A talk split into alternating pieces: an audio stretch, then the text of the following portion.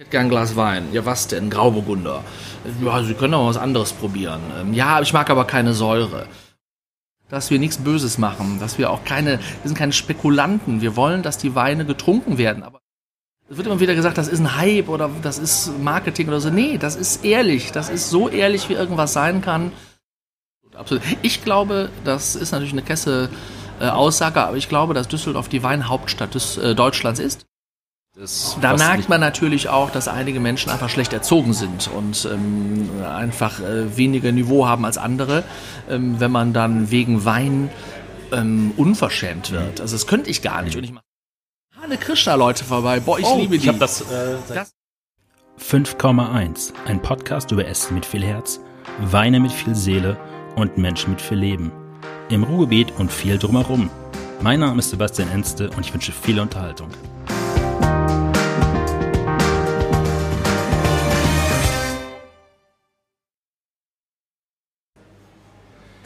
Ich bin heute in Düsseldorf auf dem Karlsplatz. Ähm, man hört es vielleicht, es ist ein reges Markttreiben das ist das Charmante an so einem Podcast, ähm, der ein bisschen unterwegs ist und nicht in so einem to äh, Tonstudio ist. Ähm, man hat immer eine andere Atmosphäre und es riecht roch gerade, als ich hier aufgebaut habe, auch äh, sehr stark nach Knoblauch. Sehr, sehr amüsant. Zwischendurch äh, sind hier viele Menschen, die gerade ihre Markteinkäufe tätigen und ich bin heute bei Konzert Priestling und ähm, mein Gast ist heute Philipp Kutsch, einer von beiden Inhabern von Konzept Riesling. Richtig. Richtig. Äh, ihr habt jetzt euer Zweijähriges gehabt, ne? Wir haben unser Zweijähriges nächste Woche. Wir feiern nächste Woche unser Zweijähriges mit einer Party und werden das Bring Your Own Bottle, ähm, was ja damals in Düsseldorf schon durch unseren Freund Toni Askitis äh, in seinem Restaurant Die Wine wunderbar kultiviert wurde, das ähm, machen wir hier nächste Woche am 2. vom Feiertag und dann feiern wir mit unseren Gästen und Freunden und äh, werden sicherlich wieder tolle Weine trinken. Wie kommt man auf die Idee, eine Weinhandlung, Schrägstrich Weinbar mitten auf einem Marktplatz zu eröffnen? Das ist eine sehr gute Frage. Ich hätte diese Idee nie gehabt. Ähm, die Idee, etwas mit Wein zu machen, die liegt einige Jahre schon zurück. Ich habe im Weingut Markus Molitor meinen mittlerweile guten Freund Nils Lackner kennengelernt. Damals war er noch Sommelier der Sansibar auf Sylt. Es war eine Sansibar-Veranstaltung, schöne Weinprobe. Ähm, und wir haben wirklich die Weine von Markus Molitor an dem Abend äh, lieben gelernt, schätzen gelernt und haben uns auch einige davon zu, zu Gemüte geführt. Wie ich das denke, manchmal so ist halt. Genau, Markus hatte damals noch seine Raritäten im Haus liegen, unten im Keller und er verschwand einige Male bereitwillig in eben diesen, um uns noch mit ganz besonderen Flaschen zu verwöhnen. Da merkte ich schon, dass Nils und ich doch sehr, äh, was Wein angeht, ähm, die gleiche Idee haben. Und ähm, ich hatte zu dem Zeitpunkt sehr viele Flaschen Wein schon gekauft. Ich bin schon seit einigen Jahren vorher infiziert vom großen Gewächs äh, gewesen, habe gesehen, wie hoch die Qualität im internationalen Vergleich zu anderen Weinen ist und wie niedrig die Preise waren und wie ich finde, zumindest ab Weingut heute immer noch sind. Und ähm, ja, dann, dann, dann, dann, kannten wir uns und dann haben wir viel über Wein gesprochen. Irgendwann war es für mich klar, dass ich mich auch von einigen Flaschen Wein trennen möchte. Ähm, es war einfach zu viel. Ich hatte Weine liegen bei meiner Mutter, bei Freunden im Keller, natürlich bei uns alles und so weiter. Ähm, es war einfach zu viel Wein und ähm, den Steuerberater gefragt, wie kann ich denn korrekt da mal ein paar Flaschen von verkaufen, sagte er mir, ich weiß gar nicht, ob es so hemdsärmelig einfach gesagt war, ob es fachlich richtig ist, aber der sagte, das ist so viel, das müssen Sie eh ähm, gewerblich machen, wenn sie das jetzt bei eBay verkaufen. Da wird ihnen eh gewerbsmäßiger Handel unterstellt. und ähm, da ich also da auch wirklich mich korrekt verhalten will, natürlich das bis heute auch tue, ähm, haben wir dann gesagt, dann müssen wir mal ein Gewerbe äh, anmelden. Und dann haben wir die Idee gehabt, dass wir Restaurants mit deutschen Weinen, mit deutschen Riesling hauptsächlich, mit Jahrgangstiefe versorgen. Und unser erster Kunde war der eben schon genannte Tuniaskitis. In seinem Divine, der immer schon eine Benchmark Riesling Weinkarte hatte. Ähm, und wir konnten aber trotzdem dann zu einer Prowein, ich weiß gar nicht, das ist jetzt drei Jahre her, zu einer Prowein konnten wir ähm, dieses Angebot noch ergänzen.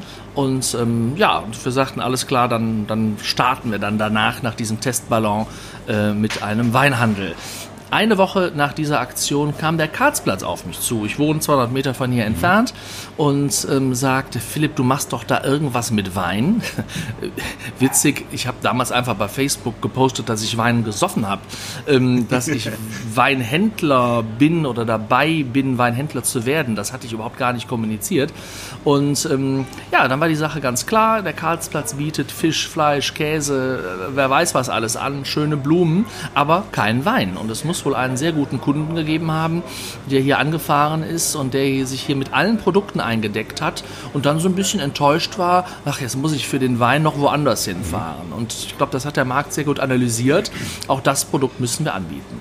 Und so haben Nils und ich, die vorher noch gesagt haben, ähm, auf gar keinen Fall stationärer Handel. Wir machen keine Gastronomie in den Zeiten, wo man, äh, wo es so schwer ist, Personal zu finden, mhm.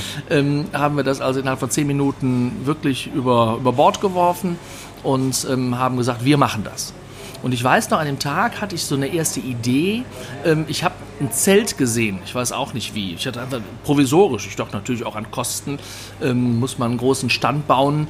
Man muss es möglichst provisorisch halten und eine lockere Atmosphäre haben. Und dann war uns schnell klar, da kommen wir von der Kühlmöglichkeit, da kommen wir von gewissen Gerätschaften, die wir brauchen, wie Spülmaschine, Eiswürfelmaschine, nicht hin mit irgendeiner Leichtkonstruktion. Und so haben wir uns äh, entschieden, auch diesen ersten sehr soliden, fantastischen Stand bauen zu lassen mit begehbarem Kühlraum Kühlraum mit richtiger Theke, mit Platz für Weinklimaschränke und ähm, haben so vor zwei Jahren eröffnet. Mittlerweile gibt es noch einen Stand mehr, aber da kann ich vielleicht später noch was zu sagen. Ähm, aber ursprünglich kommst du nicht aus der Gastronomie, ne? Also ich glaube, du hast was ganz anderes gemacht eigentlich. Genau. Oder machst es, glaube ich, immer noch?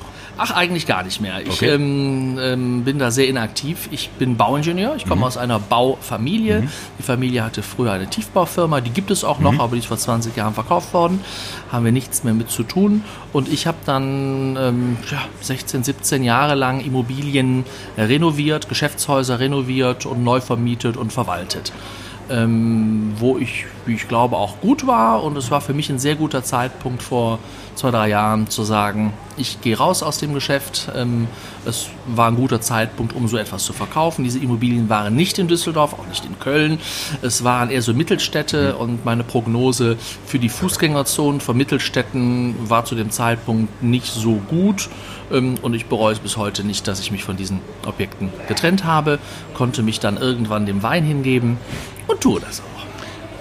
Ich weiß, du hast äh, Familie, zwei Kinder. Ja. Was hat deine Frau, oder deine Kinder dazu gesagt, nachdem, als du dann ankamst mit der Idee, wir machen jetzt auf dem Karlsplatz eine Weinbar auf? Ja, also das ist äh, äh, eine hervorragende Frage natürlich. Ähm, äh, meine Frau, das ist das Interessante, die ich über alles liebe, äh, trinkt gar keinen Wein. Also meine Frau trinkt ab und an mal ein Gläschen Champagner, vielleicht mal einen süßen Wein und behauptet aber immer jeweils nach einem Glas, sie sei betrunken, was natürlich nicht ist. Ähm, ich erkläre immer, dass sie als Ärztin eigentlich wissen müsse, dass sie nicht betrunken ist, aber naja, wie auch immer. Wahrscheinlich meint sie diesen Moment, wo wir äh, merken, dass ein kleiner Rausch in uns kommt, vielleicht findet sie diesen Moment für sich selbst als äh, unangenehm, sodass sie das von sich weicht. Egal. Ähm, sie ist mit jemandem verheiratet, der immer schon sehr gerne Wein trinkt. Ich trinke auch gerne Bier. Ähm, und das war an sich immer ganz gut bei uns, dass ich ähm, auch mit Freunden was unternehmen durfte, auch um meine Weinleidenschaft ja auch aufzubauen und weiter auszubilden. Ähm, das Tolle ist, dass meine Frau ab dem Moment, wo ich gesagt habe, ich mache das beruflich, ähm, größtes Verständnis für mich hatte, mich sehr unterstützt hat und ich glaube, jetzt in den letzten zwei Jahren habe ich vielleicht zweimal gehört, Mensch, da kommst du aber spät nach Hause oder ähm, vielleicht am nächsten Tag, äh, ja, ach, da bist du ja nicht ganz nüchtern nach Hause gekommen. Ähm, also meine Frau unterstützt mich da äh, unglaublich und hat da Verständnis für und ich bin sehr viele Stunden hier weil ich sehr gerne hier bin und weil ich auch glaube, dass es der richtige Weg ist.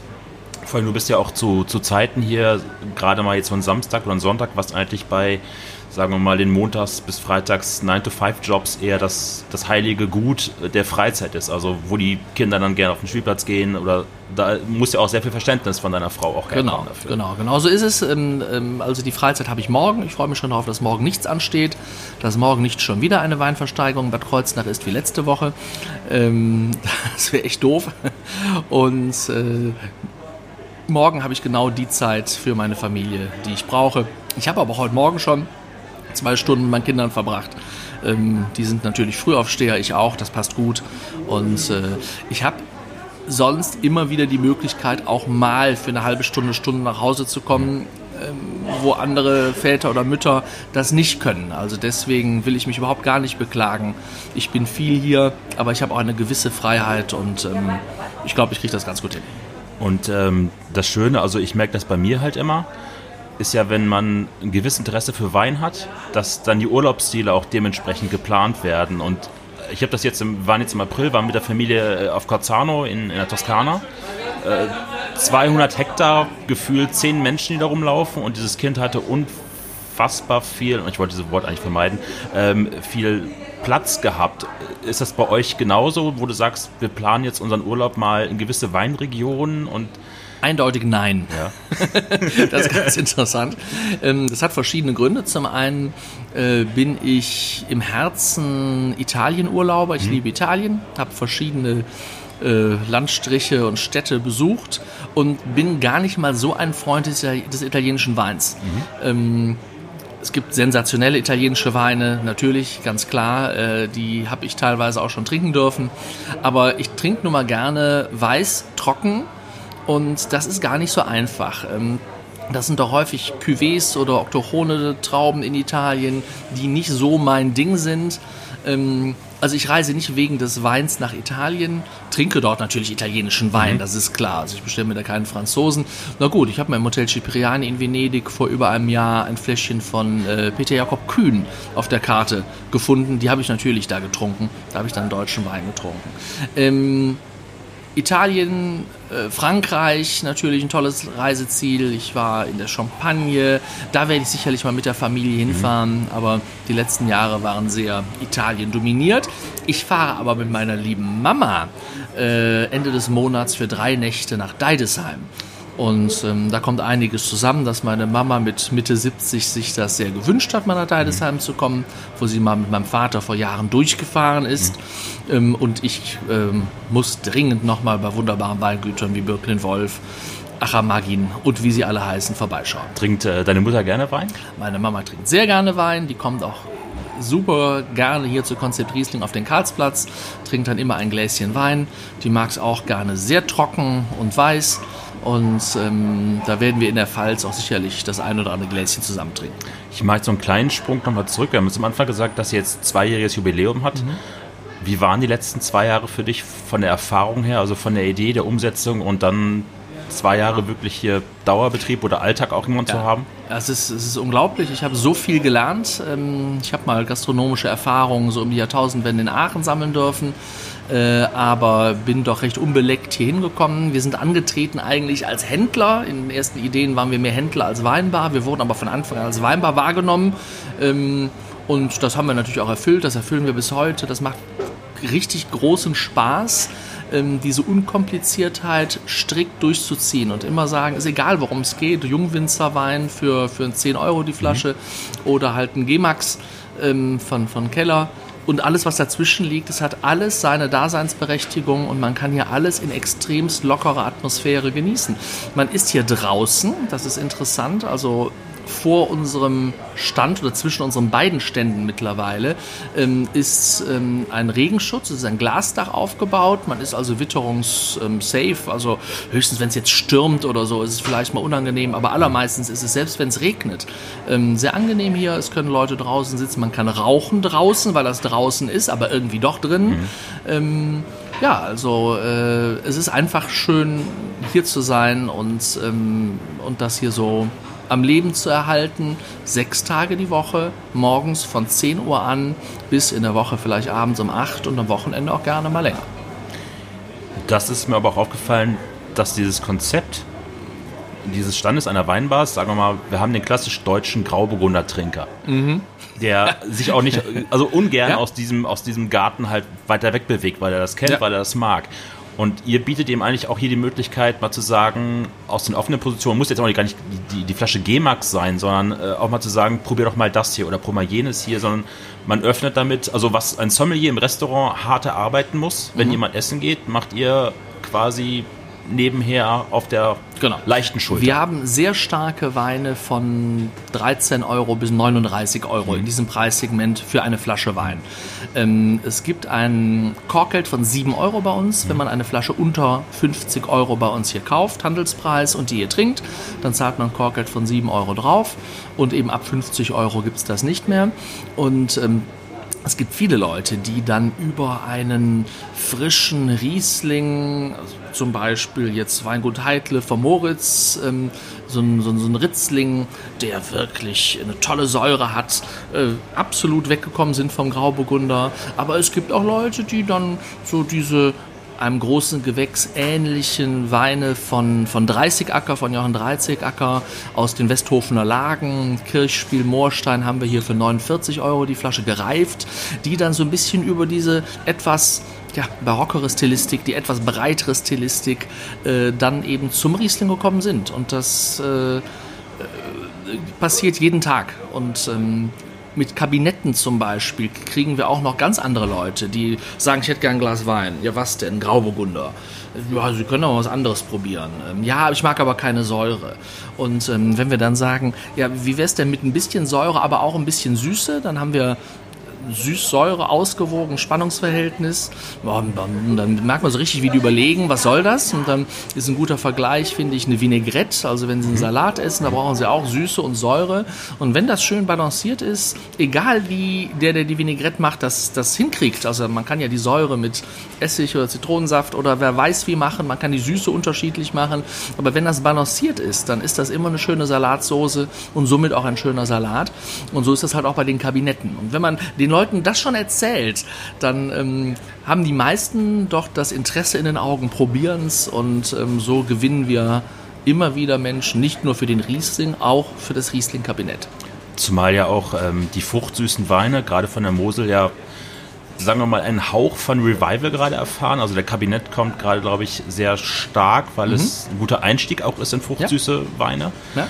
Ähm, was geht so bei euch dann am meisten davon? Also wo die Leute sagen, boah, das ist ja jetzt mal so ganz anders, als ich das kenne aus also generell überhaupt schon ganz anders, als ich das kenne, sind die Kabinette, ja. weil die Leute wissen da kaum was mit anzufangen. Ähm, wir haben ein sehr schönes Kabinett vom Weingut Kerpen von der Mosel. Wir hatten eins von Zilliken, werden wir sicherlich auch nochmal bekommen. Das sind Weine, die sehr, sehr gut sind. Die sind für die Leute schon besonders. Mhm. Dann merken die schon, hey, der ist ja süß, aber der ist ja nicht nur süß und den kannst du trinken. Und ähm, ich sehe halt in diesen Kabinetten noch einen weiteren unglaublichen Vorteil. Äh, die haben kein Trinkfenster. Ähm, du kannst sie jung trinken, du kannst sie nach ein, zwei, drei, vier, fünf Jahren immer trinken. Du kannst sie reif trinken. Das ist das Tolle, was wir bei großen Gewächsen doch schon mal haben, dass sie sich doch nach einer primären Fruchtphase schlafen legen. Mhm. Oder halt, wie die Weine aktuell, jetzt nehme ich wieder Keller, aber ich bleibe dabei, ich liebe nun mal das Weingut, ähm, äh, die aktuellen Weine, wenn man die sieht, die gar nicht auf die Primärfrucht gebaut sind, die, die, ähm, die sind Langstreckenläufer. Da soll man mal jung reinschmecken. Da soll man nach zwei Jahren noch mal reinschmecken, wenn man das Glück hat, ein paar Flaschen zu haben. Aber ich glaube, die werden erst wirklich ähm, den absoluten Reiz zeigen in sechs, sieben, acht, neun, zehn Jahren. Und das können wir hier am Tresen natürlich keinem verkaufen. Ähm, der will was Schönes direkt im Glas haben. Und trinken. Genau. Und äh, da, glaube ich, ist das mit den Kabinetten eine schöne Sache. Oder eben mit diesen reifen, großen Gewächsen, äh, wie ich eben schon sagte. Und da haben wir einiges. Wir haben von, von ähm, Schwarzen Herrgott haben wir sehr schön. Wir haben äh, von Gunderloch Pettental gereift. Alles preislich, so 39 Euro. Ähm, da hat man kein schlechtes Gewissen, davon eine Flasche zu empfehlen und mhm. zu verkaufen. Und ich glaube, da waren fast alle Menschen oder alle Menschen, die sowas hatten, hier sehr zufrieden.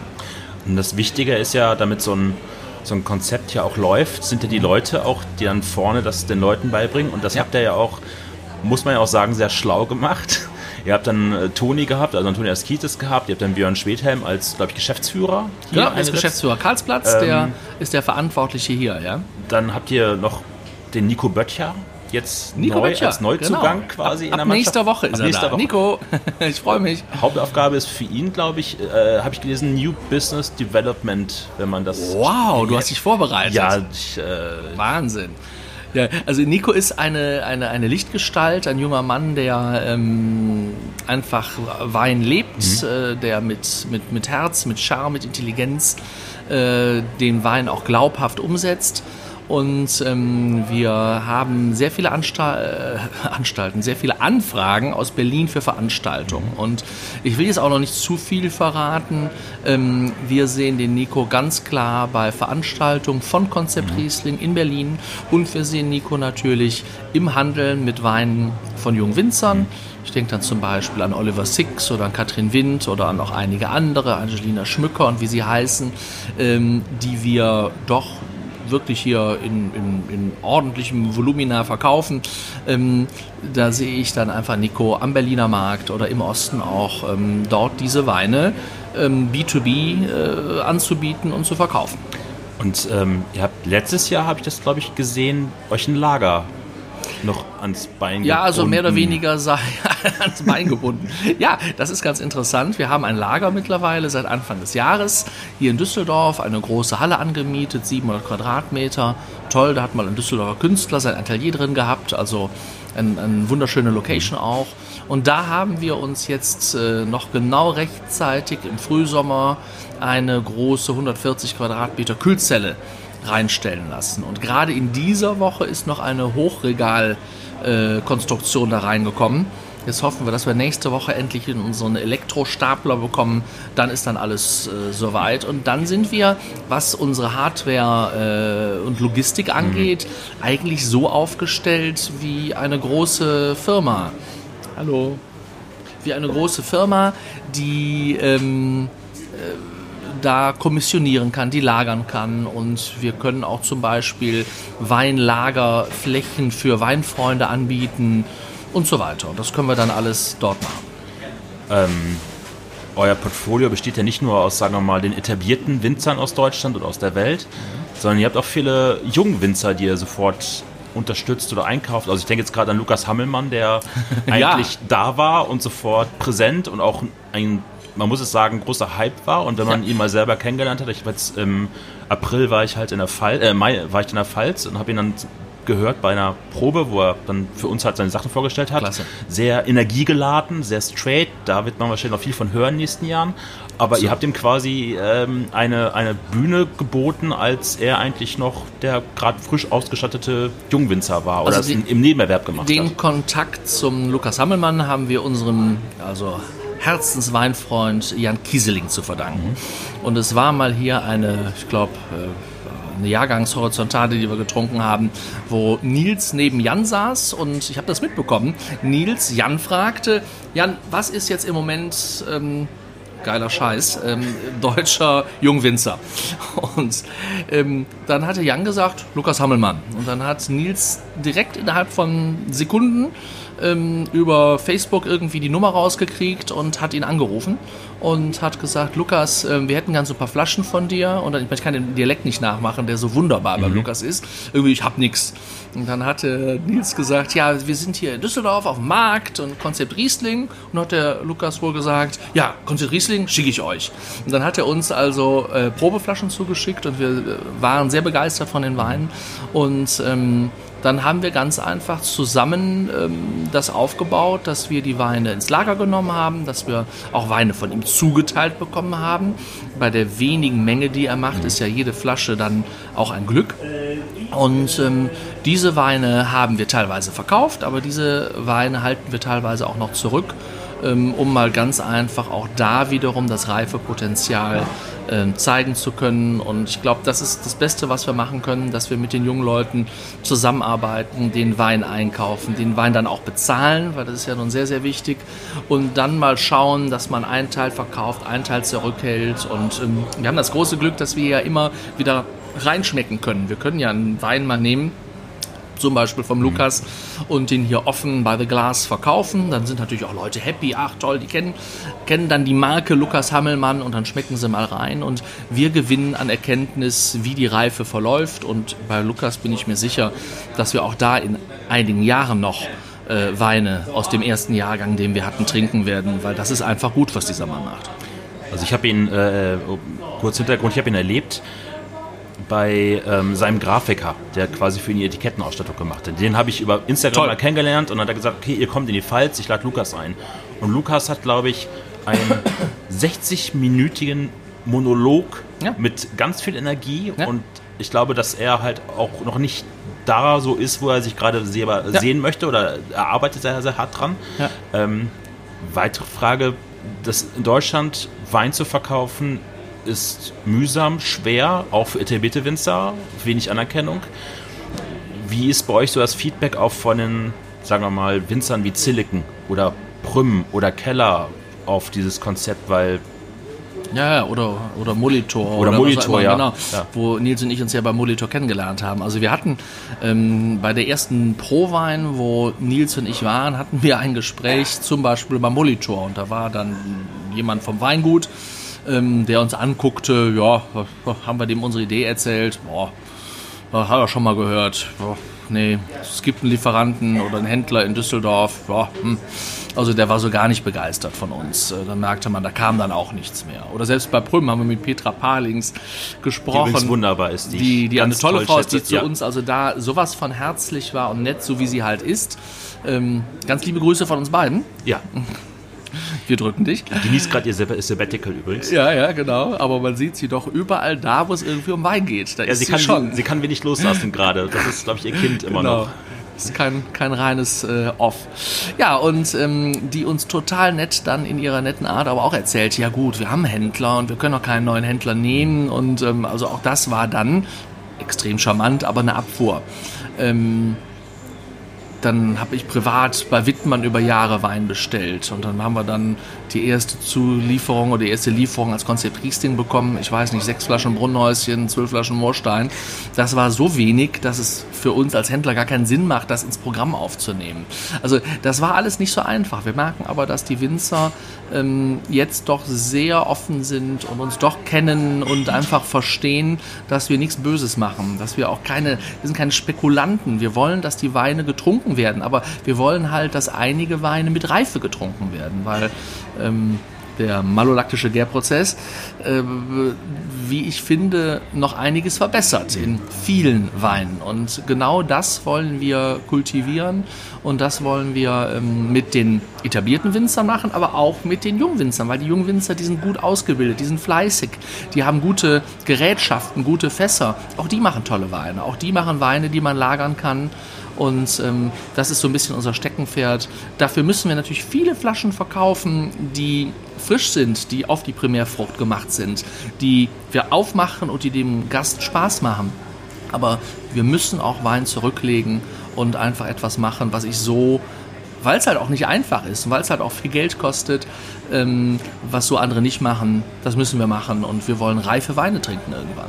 Das ist ja so ein Prozess, der in den letzten Jahren immer schlimmer geworden ist, dass von, sagen wir mal, angesagten Winzern die Weine quasi gekauft werden und direkt in gewissen Facebook-Foren dann verkauft werden. Und also wir haben jetzt gerade, um jetzt den kleinen Schwung zu kriegen, Philipp hat uns hier eine Flasche Keller hingestellt, als wir zum Gespräch waren. Ich kann leider nur einen ganz kleinen Schluck trinken, aber es ist ein wunderbarer Wein.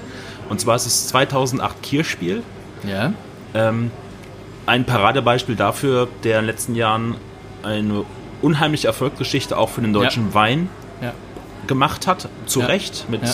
astronomischen Preisen, aber auch ein Signal oder ein Leuchtturm für deutschen Wein in der Welt ist. Ja. Aber auch dann die Schattenseite hat, dass viel damit spekuliert wird. Also diese Weine werden mehr gehandelt, als dass jemand sie trinkt und darüber schreibt, wie sie überhaupt schmecken. Also das Ja. ist das, was mir immer aufgefallen ist. Ja, ja. Keiner schreibt mehr darüber, wie ist dieser Wein gerade, wie schmeckt er gerade, sondern es wird einfach nur gepostet, Keller und äh, Ja, ja, ja, genau. Ähm, das ist äh, nicht schön, auf jeden Fall.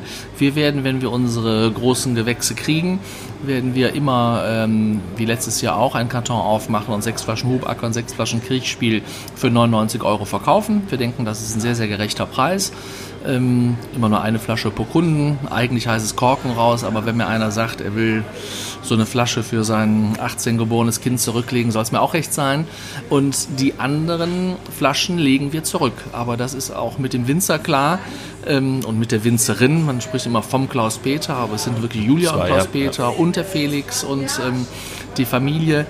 Ähm, äh, wir wollen wirklich da auch da was aufbauen. Und die Zusammenarbeit mit Keller ist ganz hervorragend. Also wenn wir bei anderen Winzern dann noch, noch kämpfen oder wie, genannt, wie eben gesagt, da nur wenige Flaschen bekommen, ähm, mit Keller ist es natürlich nicht möglich, viele Flaschen zu kriegen. Aber wir kriegen und es ist eine gute Zusammenarbeit. Es ist eine ehrliche Kommunikation und ähm, wir sind bei den Kellers. Klaus Peter war mit Felix schon hier, ähm, schon mehrfach. Felix war alleine schon hier.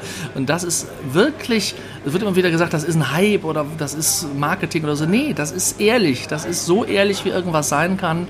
Ähm, das sind Winzer mit Herz und Seele, die einen ganz tollen Job natürlich auch für sich, aber auch für den deutschen Wein machen. Und ähm, wenn wir mit so Leuten zusammenarbeiten können, sind wir sehr, sehr glücklich. Und ähm, Deswegen mache ich auch gerne, so wie jetzt hier, eine reife Flasche Keller auf. Das sind auch die Weine, die ich größtenteils über den Sekundärmarkt gekauft habe. Da habe ich auch in Börsen und bei Versteigerungen und so weiter zugeschlagen, weil die gibt es ja noch nicht. Bei den aktuellen Jahrgängen mache ich das nicht. Dann sind wir happy mit dem, was wir kriegen und das müssen wir dann ordentlich verteilen. Ja, und ähm, so gehen wir mit diesen wunderbaren Weinen um. Aber ich kann wirklich nur sagen, ich kriege kein Geld von denen. Ähm, wenn ich eine Flasche aufmache, sie erfreut mich. Es ist, es ist toll, es ist stabil. Aus schwierigen Jahrgängen, aus den frühen 2000er Jahren, drei oder sechs oder fünf, mhm. schwierig, sieben, schwierig. Ähm, das sind tolle Weine. Also neun von zehn, eigentlich zehn von zehn Flaschen begeistern mich und deswegen brenne ich so für die Weine vom Weingut Keller. Ähm, naja, und für das für das Zwischenmenschliche, das habe ich ja eben schon gesagt, auch da kann man eigentlich nur verbrennen.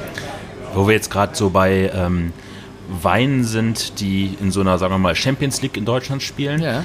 Das sieht man auch öfters bei euch, dass sich, sagen wir mal, die üblichen Verdächtigen aus Düsseldorf bei euch treffen an ja. einem Samstag, eigentlich nur ein oder zwei Flaschen trinken. Das eskaliert dann sehr stark aus und ja. man hat dann sofort eine vertikale, sei es Schlossberg von Breuer oder sei es Keller oder sonstiges. Und woanders wäre es einem ausstaffierten Restaurant zu einem, in einem festgelegten Abend mit einer Menüfolge und hier ist es quasi im Stehen. Dann holt man sich vielleicht noch was zu essen von gegenüber, irgendwo genau. eine Pasta oder eine Wurst oder. Oder Bütterchen von zu Hause oder, oder Pizzataxi ja. oder ein Henkel mal mit Gulaschsuppe. Uns ist alles gleich, man darf sich Essen hier immer mitbringen. Wir haben Wein, Wasser, Fruchtsaft und zum Schluss nochmal ein Bier. Mhm. Das ist alles, was wir anbieten. Und für Essen kann jeder gerne selber sorgen. Und bei den Weinproben, da arbeiten wir dann mit Domenico zum Beispiel zusammen vom Karlsplatz oder mit der Steakschmiede, Food Explorer, ähm, oh, Steakschmiede heißt mittlerweile Doncane, Food Explorer und wie sie alle heißen. Ähm, und die können hier catern, auch wenn man hier feiert oder so. Man kann sich becatern lassen, von wem auch immer. Ähm, also so, so geht das äh, ganz gut bei den Proben, aber eben zurück zu dem, dass sich hier Menschen eintreffen. Und es treffen sich hier regelmäßig Menschen, die kommen gar nicht aus Düsseldorf. Also mein Freund Christian Bialdiger zum Beispiel, der kommt aus der Nähe von Osnabrück. Oder wir haben Freunde aus Würzburg, aus München, aus Hamburg und so weiter. Die kommen regelmäßig und nutzen die Weinproben, die wir machen oder irgendwelche Events, die wir machen, einfach um ein, zwei Nächte in Düsseldorf zu sein. Ähm, und das ist äh, immer wieder schön das ist auch so das Gefühl, was man, glaube ich, von, von außen ein wenig hat, ist, dass Düsseldorf so in den letzten zwei, drei Jahren so ein bisschen zu dieser Weinstadt in Deutschland geworden ist. Ja, also ja. man hätte eher gedacht, okay, Berlin wird es vielleicht, aber mhm. eigentlich tut sich in Düsseldorf jetzt nicht nur zu Pro-Wein, aber auch über das Jahr hinweg sehr viel an, an weinbegeisterten Leuten, die auch hier leben ja. und aber auch an Gastronomien, die sich entwickelt haben. Absolut, absolut. Ich glaube, das ist natürlich eine Kesse äh, Aussage, aber ich glaube, dass Düsseldorf die Weinhauptstadt des, äh, Deutschlands ist. Ähm, auch wegen der Pro-Wein, auf jeden Fall. Auch weil weltweite Weinexperten einmal im Jahr halt in Düsseldorf sind. Und ähm, wenn ich mit einem Weinexperten irgendwo auf einer Reise spreche, der kennt Düsseldorf. Das, der war vielleicht noch nicht in Berlin, aber der war in Düsseldorf. Mhm. Und ähm, das ist schon sehr, sehr, sehr schön, wie das äh, in Düsseldorf läuft. Aber die Gastronomie, ähm, da war das die Wine natürlich ähm, ein früher Punkt, äh, ist einfach toll äh, mit Wein. Und heutzutage, wenn man natürlich ähm, die, das Pizzakonzept 485 Grad sieht, mittlerweile 9 auf 5, äh, mit sehr interessanten Weinen. Die herausragende Weinbar im Eiskeller, mhm. äh, das ist toll. Und sonst gibt es ja noch Rheinton und wie, wie, wie die anderen Weinbars alle heißen. Herr Neul hat neu aufgemacht und so weiter. Es gibt eine ganz tolle Weinbar-Szene in dieser Stadt, auch so mit unterschiedlichen Weinen. Ähm, das ist eben so toll beim Eiskeller. Wir sind wirklich befreundet. Wir machen etwas, was die nicht haben und, ähm, und andersrum. Man tut also, sich, man tut sich nichts weh, vom, ja. auch vom, vom Klientel. Und toll sind für mich die Weintrinker, die beides mögen. Die also hier gerne einen Riesling trinken oder ein Kabinett trinken und dann so zum Eiskeller gehen und dann da eher Naturwein trinken oder ein Chardonnay aus Frankreich, der und so weiter und so fort. Und ähm, ich glaube, das ergibt sich ganz gut. Und ich habe jetzt gelesen, dass euer Mitarbeiter Toni wieder ja. nach einem Ladenlokal sucht. Ja, ja, ja. Toni sollte eigentlich schon seit einem Jahr wieder maßgeblich in einer Weinbar beschäftigt sein. Ähm, das hat sich aber vor einem Jahr zerschlagen. Da war er schon sehr weit, mhm. Richtung Unterschriftsreife, Mietvertrag und so weiter. Das hat nichts gegeben und jetzt hat er bis jetzt wohl gebraucht, äh, zu sagen, jetzt suche ich wieder was. Und ihm sind tolle Sachen angeboten worden nach seinem Facebook-Post. Und ähm, auch da unterstütze ich meinen Freund Toni äh, im Herzen gerne. Der braucht meine Unterstützung ja gar nicht. Er ist hier zwei Jahre lang freier Mitarbeiter gewesen. Diese zwei Jahre sind jetzt erfüllt. Er wird weiter freier Mitarbeiter hier sein, in einem zeitlich etwas reduzierten Umfang, weil ähm, auch Ask Toni sehr erfolgreich ist, er sehr gut gebucht ist und ähm, er auch noch eine Frau mit drei Kindern hat. Ähm, und so weiter. Und ich glaube, der Toni wird sicherlich ein tolles Weinbarkonzept hier in Düsseldorf wieder eröffnen und damit die Weinszene noch weiter äh, ergänzen. Und wenn wir hier abends um 9 Uhr unseren Gästen sagen, bitte geht doch zum Toni, ähm, werden wir uns auch da nichts wegnehmen. Wir haben morgens ab 10 Uhr auf, das wird der Toni sicherlich nicht haben. Und ähm, auch da ein Miteinander ähm, ist unser Ziel. Quasi dann ein fließender Übergang von ein einen fließender Übergang, ein genau. Übergang. Also das haben wir jetzt mit ja. dem Eiskeller, obwohl wir eine, auch eine schöne Weinbar hier vorne am Karlsplatz haben, Galerie im Karlsplatz. Ähm, äh, das ist eine sehr gut laufende Weinbar auch, aber das ist ein ganz anderes Klientel. Also das ist ein, so eine Wohlfühlweinbar mhm. mit was zu essen und schönen Weinen, aber so die tiefen Weinfreaks, die gehen dann eher zum Eiskeller oder sicherlich bald auch noch zum Toni. Am besten äh, die Runde Konzept Riesling Eiskeller und dann zum Toni. Vielleicht ähm, wird das mal so eine schöne Marschroute für ein, die Düsseldorfer Weinfreaks. Ein schönes Dreigang-Menü. ein Dreigang. Was, was mich ja, gerade noch äh, sollte man mal anbieten, hat, war, als, ihr, als wir darüber gesprochen haben, diese Akquirierung von, von Winzern, wo die gesagt haben, ja, macht mal oder mhm. schickt euch mal drei Flaschen. Ja. Wie war das erste Jahr pro Wein bei Konzept Riesling? Das Wochenende? Fantastisch, fantastisch, das ist ganz toll. Ähm, wir waren ja äh, komplett überrascht, was, was hier passiert. Mhm. Ähm, und jetzt muss ich gerade mal überlegen, wir haben Oktober 17 aufgemacht, dann hatten wir 18 das erste Mal pro Wein. Das war sehr gut. Da hatten wir aber nur einen Stand. Wie gesagt, mittlerweile zwei Stände. Da müssen wir gleich auch noch drüber sprechen, wie es dazu kam. Und wir hatten mit äh, Winzern aus der Pfalz, mit Franz Wehrheim. Wir werden sehr viel mit Franz Wehrheim noch zusammenarbeiten und mit seiner bezaubernden Verlobten Aurelia Hamm aus dem Rheingau. Ähm, und da hatten wir also verschiedene Winzer hier, hatten ein Event. Wir hatten aber leider sibirische Kälte in Düsseldorf. Wir hatten nur einen Stand. Der war voll mit jungen Winzern. Sophie Christmann war da. Ich sehe sie jetzt noch bibbern dieses arme äh, Wesen in einer dicken Jacke und hier ging irgendwie bei minus 15 Grad ein sibirischer Wind durch den Gang. Es war von der Stimmung super. Wir hatten eine Cubby Lounge, eine Kneipe gemietet und haben da bis frühmorgens gefeiert. Das Event war toll. Ähm, aber das war durch das Wetter sehr speziell. Bei der letzten Prowein war alles perfekt. Wir haben den zweiten Stand. Hier war Wein Woodstock, wie ich es gerne nenne. Äh, Weinfreaks aus der ganzen Welt waren da und ähm, ich freue mich jetzt schon wieder drauf, in diesen Prowein-Tagen nur ein paar Stunden zu schlafen, aber den Wein zu leben und den Wein zu feiern. Jetzt kommen wir mal auf ähm, den Ort, wo wir gerade sind. Das ist ja quasi eure Dependance, ja. die ihr Letztes Jahr? Äh, am 10., 11., 12. Dezember, also ja. Mitte Dezember, kam dieser neue Stand, der zweite Stand hier hin. Und vorher war hier eine große Lücke, soweit ich mich erinnere. Für ein paar Monate. Wir haben zum 10. Juni äh, des letzten Jahres haben wir hier diesen Stand oder diese Fläche übernommen. Da stand vorher ein Flammkuchenstand. Der war aber ein bisschen halbherzig betrieben. Der war verbunden Rücken an Rücken mit dem wunderbaren Stand von Geraldine, die einen Gang von, von uns entfernt tolle französische Delikatessen verkauft.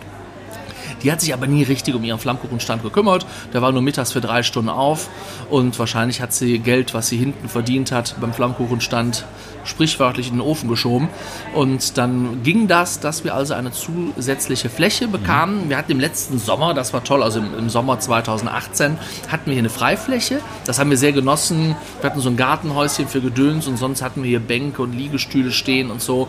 Ähm, das war aber nicht der Zustand, den wir immer haben konnten, weil ähm, nach Mietvertrag ist man ja auf dem Markt verpflichtet, auch einen Stand zu bauen. Äh, man kann keine Freifläche hier behalten. Und ähm, da sind wir auch sehr glücklich, dass wir das gemacht haben. Wir haben dann eben einen Stand wieder in Auftrag gegeben ähm, beim selben Standbauer, wo wir den ersten schon haben. Und der hat uns hier einen Stand gebaut, jetzt ohne begehbaren Weinraum, aber dafür nochmal mit einer Theke, mit einer guten Spülmaschine, mit einer großen Eiswürfelmaschine, drei Weinklimaschränke, Kühlschubladen und halt wirklich Platz für sitzen 20, 22 Leute, stehend 30, 40 Leute, ähm, wo wir im Sommer alles aufmachen, wo wir im Winter PVC-Rollos runterfahren können. Wir können hier heizen. Wir haben hier eine halbe Diskokugel unter der Decke hängen, Farbwechsel-LED-Beleuchtung, schönes Weinregal. Also hier kann man richtig schön feiern und das wird auch sehr gut angenommen. Und so sind wir also jetzt bei zwei Ständen ähm, hier gut vertreten. Und was ich faszinierend finde, wir haben jetzt Samstagmittag. In zwei Stunden wird es hier bumsvoll sein. In vier Stunden wird hier eine tolle Stimmung sein. Um 16 Uhr geht die Musik an. Und man hat eigentlich so ein bisschen das Gefühl von einem Club, aber es geht ein öffentlicher Weg durch. Ähm, also egal, was hier noch heute passiert und auch wenn Musik läuft, Musik vielleicht auch mal ein bisschen lauter läuft und die Leute Wein trinken und lachen, es kann ähm, Lieschen Müller äh, hier durchlaufen und es kommen Leute mit dem Fahrrad oder eine Familie mit Kindern, die, die gehen hier durch, schütteln teilweise den Kopf, sind häufig begeistert und einige bleiben auch hängen ähm, und sagen, cool, hier trinke ich ein Glas Wein. Und auch das gibt es sicherlich nur bei uns. Das hatte ich, glaube ich, als wir das letzte Mal hier waren mit der Familie. Ich laufe ja eigentlich jeden Samstag. Das ist so schön. Bin ja äh, bekanntermaßen ein üriger Hooligan-Fanboy. Ich glaube, einer der wenigen Menschen, die äh, so auf dem Ürige waren wie fast niemand anders. Ja, wenn man Lakritzwasser mag, ist das doch ein Traum. Das ist ins Böse gesagt. Nein, es ist, es ist nun mal das deutsche Bier mit der höchsten Stammwürze. Ja. Und es ist ein sehr würziges Bier. Ich finde das auch toll. Ich starte aber nie damit, ganz anders als Mhm. du. Aber ähm, so, wenn man schon was anderes getrunken hat, ist so ein Ürige, hallo, ein ganz tolles Craft-Bier. Es ist nichts anderes als Craft-Bier, was jetzt so in ist. Ähm, Es wird im Haus gemacht und das schon seit vielen, vielen Jahren. Und es ist eine Düsseldorfer Institution. Also es ist Absolut. eine der wenigen Altbrauereien, die, glaube ich, noch selber im Haus brauen, Ja. abfüllen. Ja. Und das mitten in der Altstadt, wo eigentlich Ja. der Platz, jeder Quadratmeter Gold wert Genau. ist mittlerweile. Genauso ist es, genauso ist es. Füchschen macht es noch. Ähm, Schumachers auch? Schumacher braut an der Oststraße und liefert in die Bolkerstraße. Ähm, gegenüber haben wir Schlüssel, die brauen da. Die brauen auf jeden Fall auch da, das weiß ich gar nicht so genau. Und was natürlich super ist, ist es kürzer.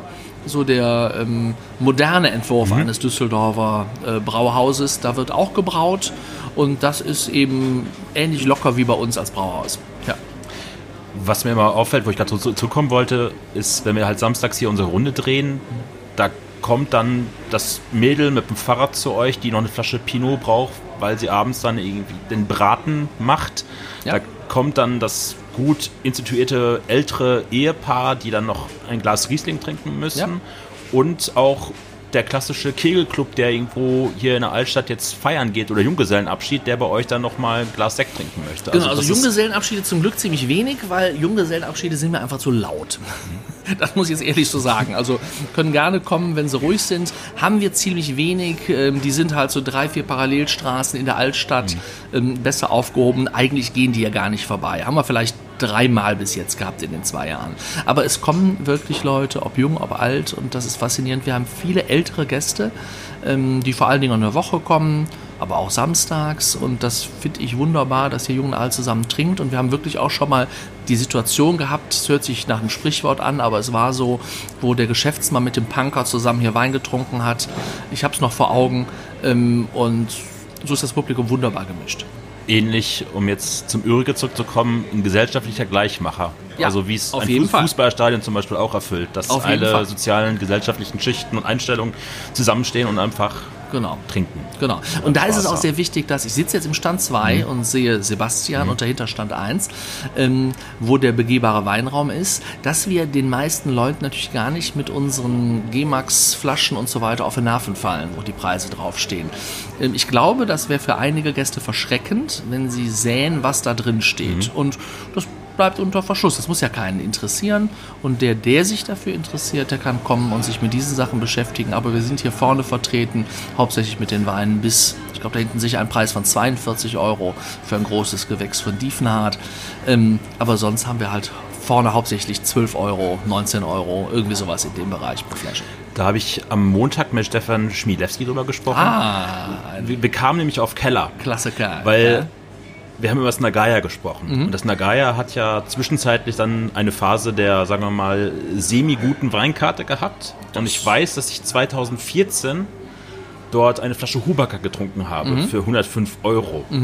Und dann kamen wir auf den Dreh, dass es jetzt mit der Führung halt bei euch in, durch, die, durch den Lagerraum halt ist, für den Otto-Normalverbraucher auch total verstörend ist, diese Preise aufzurufen. Weil ich dann gesagt habe, okay, diese Flasche Hubacker würde ich wahrscheinlich in einer Weinkellerauflösung für 300 Euro wahrscheinlich verkaufen können. Oder Und zwar 180 oder 180, wie auch 200. immer, aber auf Ja. jeden Fall noch eine Wertsteigerung halt drin. Und der nannte es dann auch Fachidiotengespräche. Ähm, muss man sich bei euch, wenn dann Lieschen Müller, sage ich mal, aber jetzt despektierlich kommt, man muss ja jedes Mal aus diesem Elfenbeinturm rauskommen, weil das, was wir hier tun oder äh, uns bei, im Internet bewegen oder mit Leuten die uns umgeben, ist ja eine eigene Welt. Ja. Und dann musst du aber trotzdem jemand erklären, für den 10 Euro für eine Flasche Wein schon viel Geld ist. Ja. Die, die Also ich versuche Menschen einfach damit in Ruhe zu lassen, weil wir sind, ich, ich sage gerne über uns, dass wir Nerds sind. Ähm, wir sind halt wirklich eine, eine Untergruppe von einer Untergruppe. Also es ist schon eine Untergruppe, dass man gerne, besonders gerne Wein trinkt oder viel Wein trinkt und wir sind ja noch sehr speziell, was das angeht. Ähm, ich finde, das soll man gar nicht auf andere übertragen. Also man, im optimalen Fall, und wir sind hier halt auch Händler und Gastronomen, im optimalen Fall höre ich auf den Gast und ähm, bekomme mit, was er will, was er bereit ist auszugeben und lasse mich darauf ein. Ähm, das können nicht alle gleich gut. Äh, wir haben auch einen im Team zum Beispiel, den merkt man schon an, dass der nicht gerne Grauburgunder verkauft. Ähm, aber nun gut, er ist Dafür ist er authentisch und ehrlich und so wie er ist. Ähm, also ich verkaufe total gerne Grauburgunder von Angelina Schmücker, ähm, weil ich den wirklich gut finde für das, was er ist, mit einer für einen Grauburgunder überraschend schönen Säure drin. Ähm, äh, ja, also man muss sich auf die Leute einstellen. Und Leute irgendwie, deswegen, ich bin überhaupt nicht religiös, Leute missionieren mit irgendeinem Wein wie man das ja auch schon mal gerade bei anderen Weinrichtungen sieht, äh, dass es da schon religiöse Züge annimmt und Menschen für sich in Anspruch nehmen, zu wissen, was richtig und was falsch ist, was gut und was schlecht ist. Das finde ich nicht gut. Also Das haben wir letzte Woche mit Stefan auch drüber geredet, dass es gerade im Internet schnell dogmatisch wird. Ja, anderen vorzuschreiben, was gut, was schlecht ist. Da merkt man natürlich auch, dass einige Menschen einfach schlecht erzogen sind und ähm, einfach äh, weniger Niveau haben als andere, ähm, wenn man dann wegen Wein ähm, unverschämt wird. Also das könnte ich gar nicht und ich mache es beruflich. Es ist mein Beruf, Wein zu handeln. Ähm, und Mensch, wenn doch einer einen Wein, den ich gut finde, nicht gut findet, dann findet er ihn halt nicht gut. Das ist mir komplett egal. Als Händler muss ich gucken, dass ich einen anderen Wein habe, den er gut findet und das versuche ich auch. Oder auch mal einen Wein zu haben, den man selber vielleicht nicht gut findet, aber andere Leute auch, wo, wo es eine Nachfrage für gibt. Genau, genau. Es reicht bei uns auch, wenn einer im Team sagt, der Wein ist klasse, den möchte ich im Sortiment haben, dann muss er die anderen nicht überzeugen. Ja, genau. Die Lieblingsfrage, die ich auch außerhalb vom Podcast immer allen Leuten stelle, ob sie gerne essen oder gerne Wein trinken. Was war bei dir der Wein, wo du sagtest, boah, das ist stark, das ist. Ich will jetzt mehr von, ich will jetzt mehr wissen von Wein. Ja, also genau. Also da gibt es ganz klar beim Riesling, ähm, also einmal Riesling, einmal war es ein Bordeaux bei mir. Ähm, beim Riesling war es ein Moorstein 2009. Ein Wein, sagt Klaus-Peter Keller mal so schön, ja, den, da trinkst du auch keine Flasche alleine von, ähm, der schon ein Brocken ist, ähm, den ich aber 2011 wahrscheinlich, ich schätze mal 2011, in seiner bezaubernden Primärfruchtphase, damals im Restaurant Victorian von Maître Michael Noack eingeschenkt, ich weiß noch ganz genau, es kann auch 2012 gewesen sein, aber er war äh, noch sehr frisch, genossen habe. Er war sehr kühl, dieser Wein. Er kam wirklich aus dem Kühler. Und das war ein, ein Erlebnis für mich, den Wein in dem Moment zu trinken, wo ich einfach dachte, ich will mehr davon. Also der, es war nur eine Flasche, die er hatte. Wir hätten dann noch zwei Flaschen von getrunken, weil der Wein war so charmant in diesem Moment.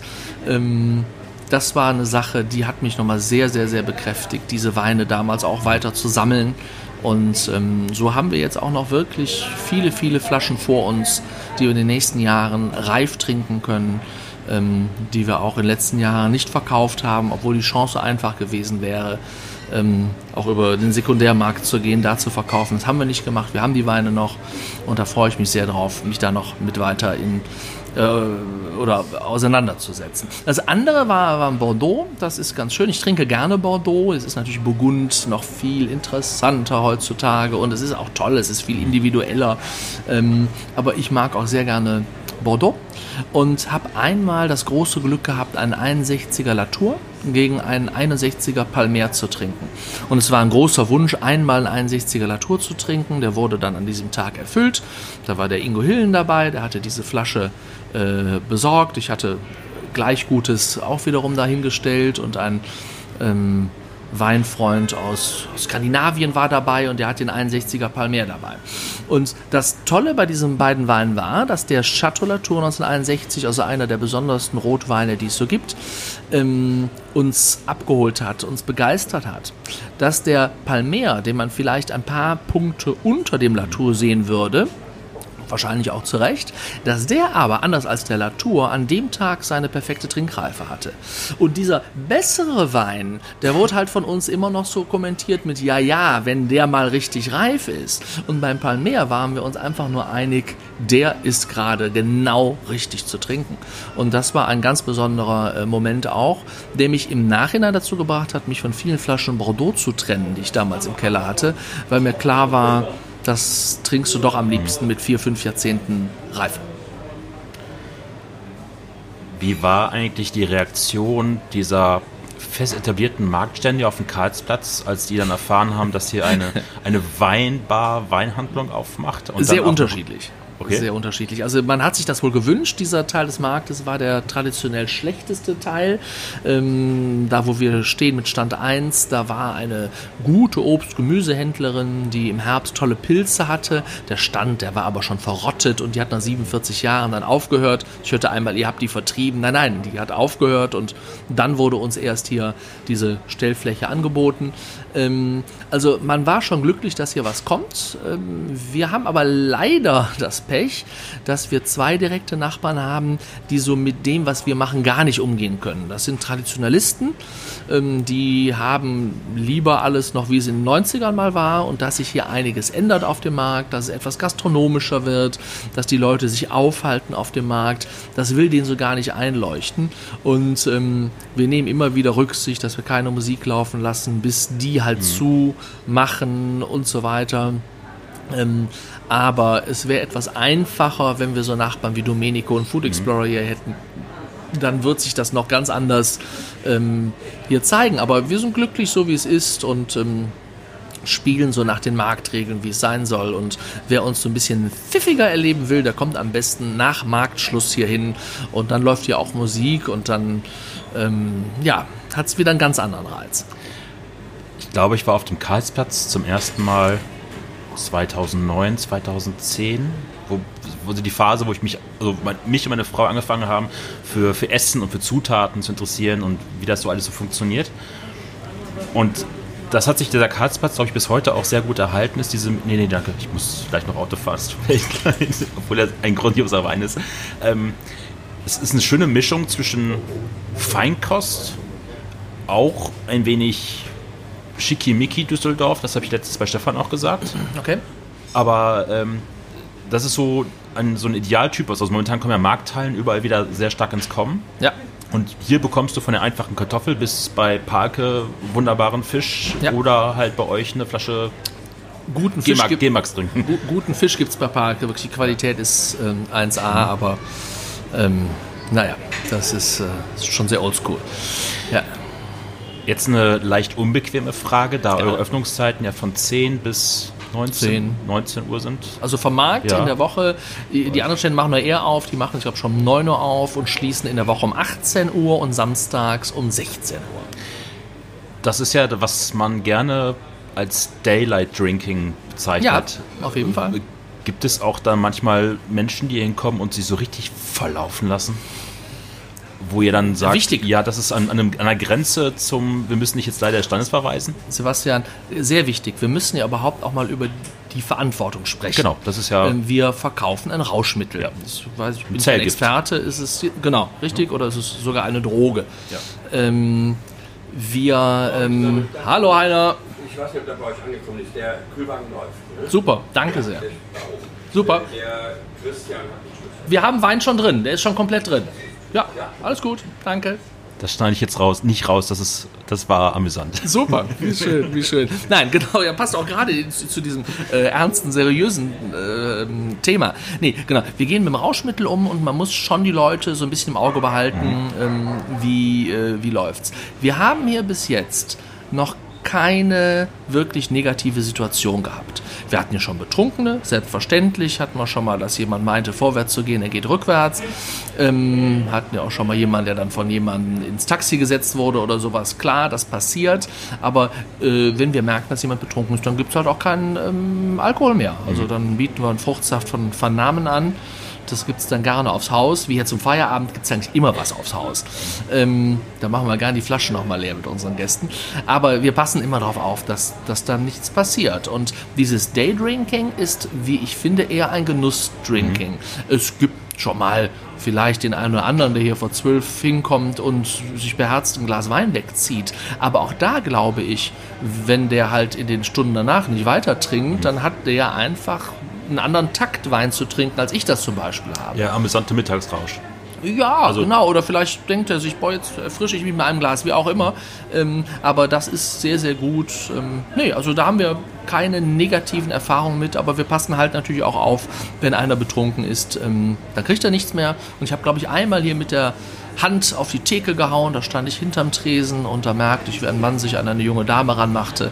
Und das war so ein bisschen ähm, unangenehm und dann habe ich das mit lauten Worten in dem Moment unterbunden und der Mann war danach auch ganz äh, äh, freundlich und zog dann äh, weg und den haben wir auch nicht mehr wiedergesehen und äh, also das ist so eine Situation, wo man dann einfach auch nochmal als, als Gastwirt in dem Fall dann auch für Ordnung sorgen musste, aber ähm, nö, alles gut.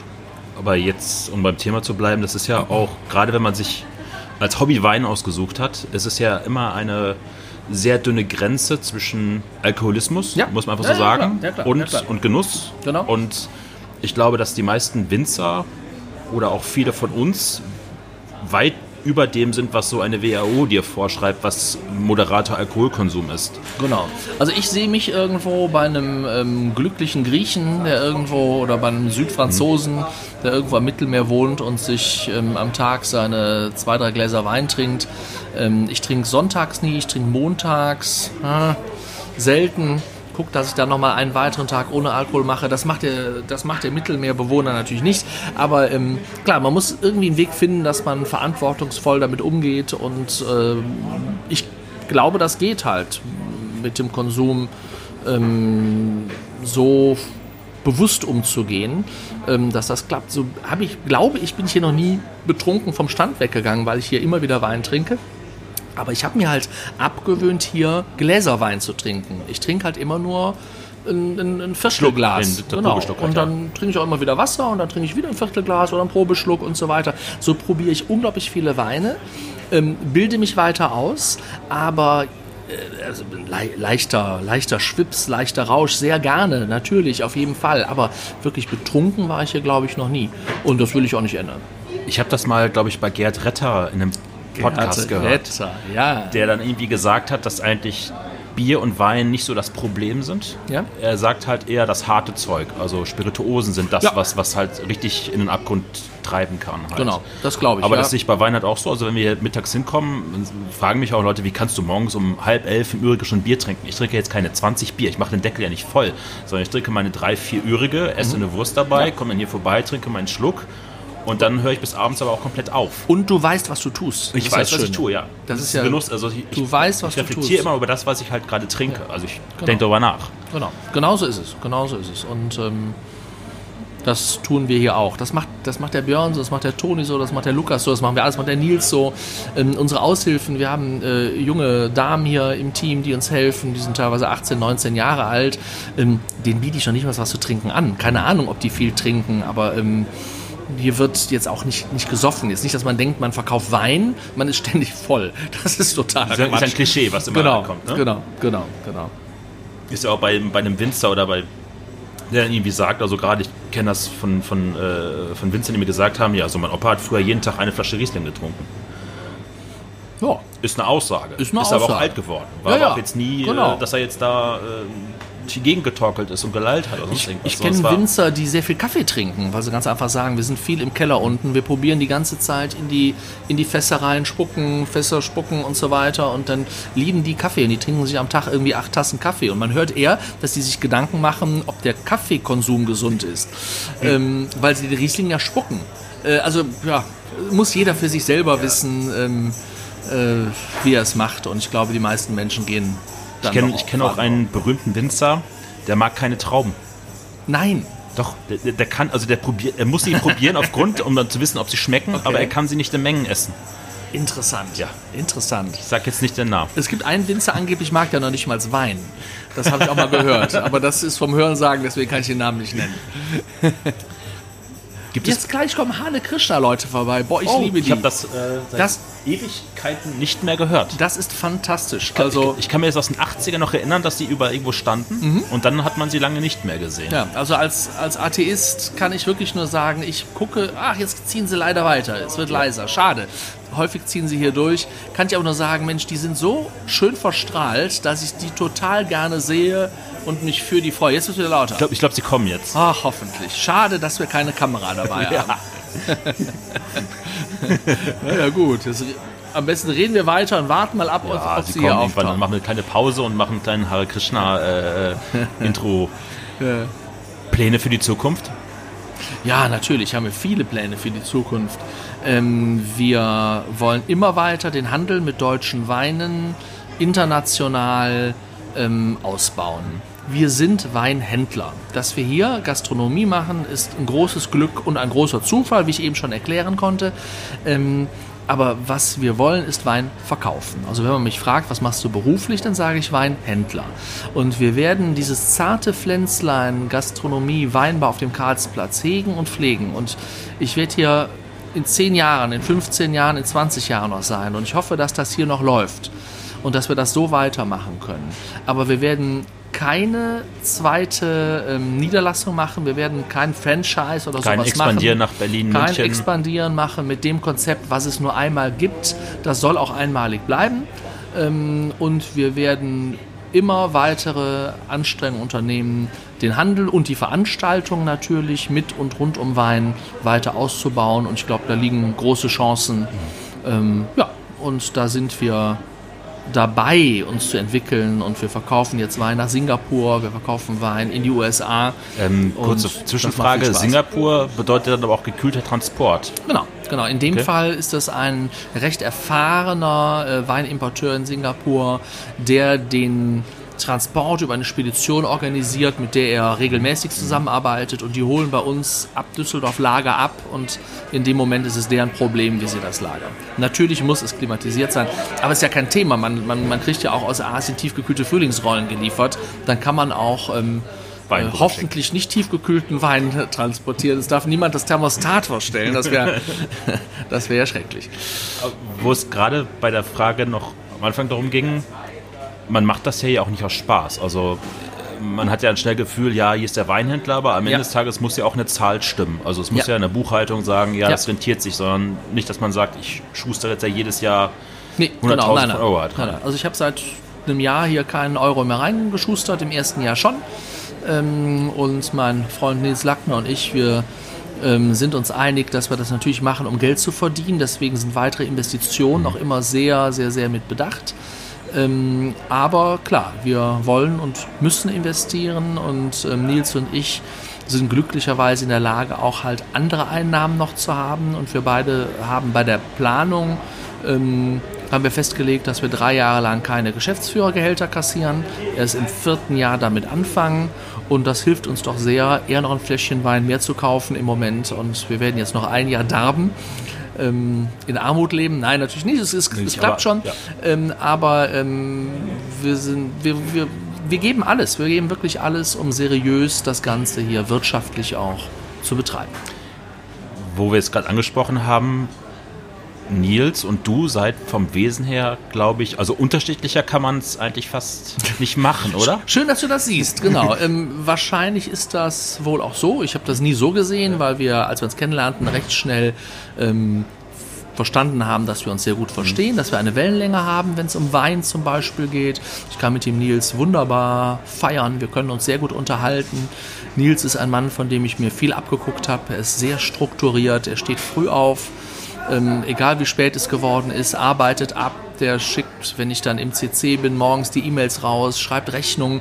Das äh, vermutet man gar nicht. Genau, weil man so sagen, als, vom ähm, Äußeren wird man nicht auch vermuten, weil so als Nils Lebemann ja wahrnimmt, so ja. Lederjacke an und immer lässig genau, und locker, und dann auch ein bisschen hierher stolziert. Genau, genau, ja, ja, das zu, zu Recht und zum Glück, das ist genau das, was ihn ausmacht und ähm, ich glaube, wenn er es nicht machen würde, dann wird es ihm schlecht gehen und deswegen ist es schön, dass es genauso ist. Ich freue mich jetzt schon wieder, wenn er am Dienstag wieder hier ist und wenn wir gemeinsam hier sind ähm, und ähm, da verstehen wir uns unglaublich gut, ja um jetzt mal ganz wieder zum Anfang zu gehen, 2015 äh, habt ihr euch schon beide kennengelernt, oder? Ah, das kann sogar noch länger her sein. Ich also ich habe gelesen, dass es 2015 ähm, gewesen wäre. Ja, ich glaube, es war 2013. Ich würde sagen Anfang Dezember, Ende November 2013. Ja. Doch, so war's. Ich hatte es dir letztes Mal schon gesagt. Ich würde jetzt zum Ende kommen. Mhm. Schade. Schade, ja. ähm, eine Person, mit der ich meinen nächsten Podcast machen muss aus deiner Sicht, Toni Askitis, natürlich. Ja, dann äh, war ja. ich Toni. Ich habe mich mit Toni, glaube ich, noch nie länger als drei Sätze unterhalten. Mach das, du kannst dich sehr gut mit ihm unterhalten. Mhm. Toni ist ein, ein, ein, ein, wunderbarer Mensch. Und das Tolle beim Toni ist, er hat diesen Satz geprägt. Ich weiß gar nicht, wo er ihn her hat. Ähm, ich würde gerne behaupten, dass meine Idee war, war es aber nicht.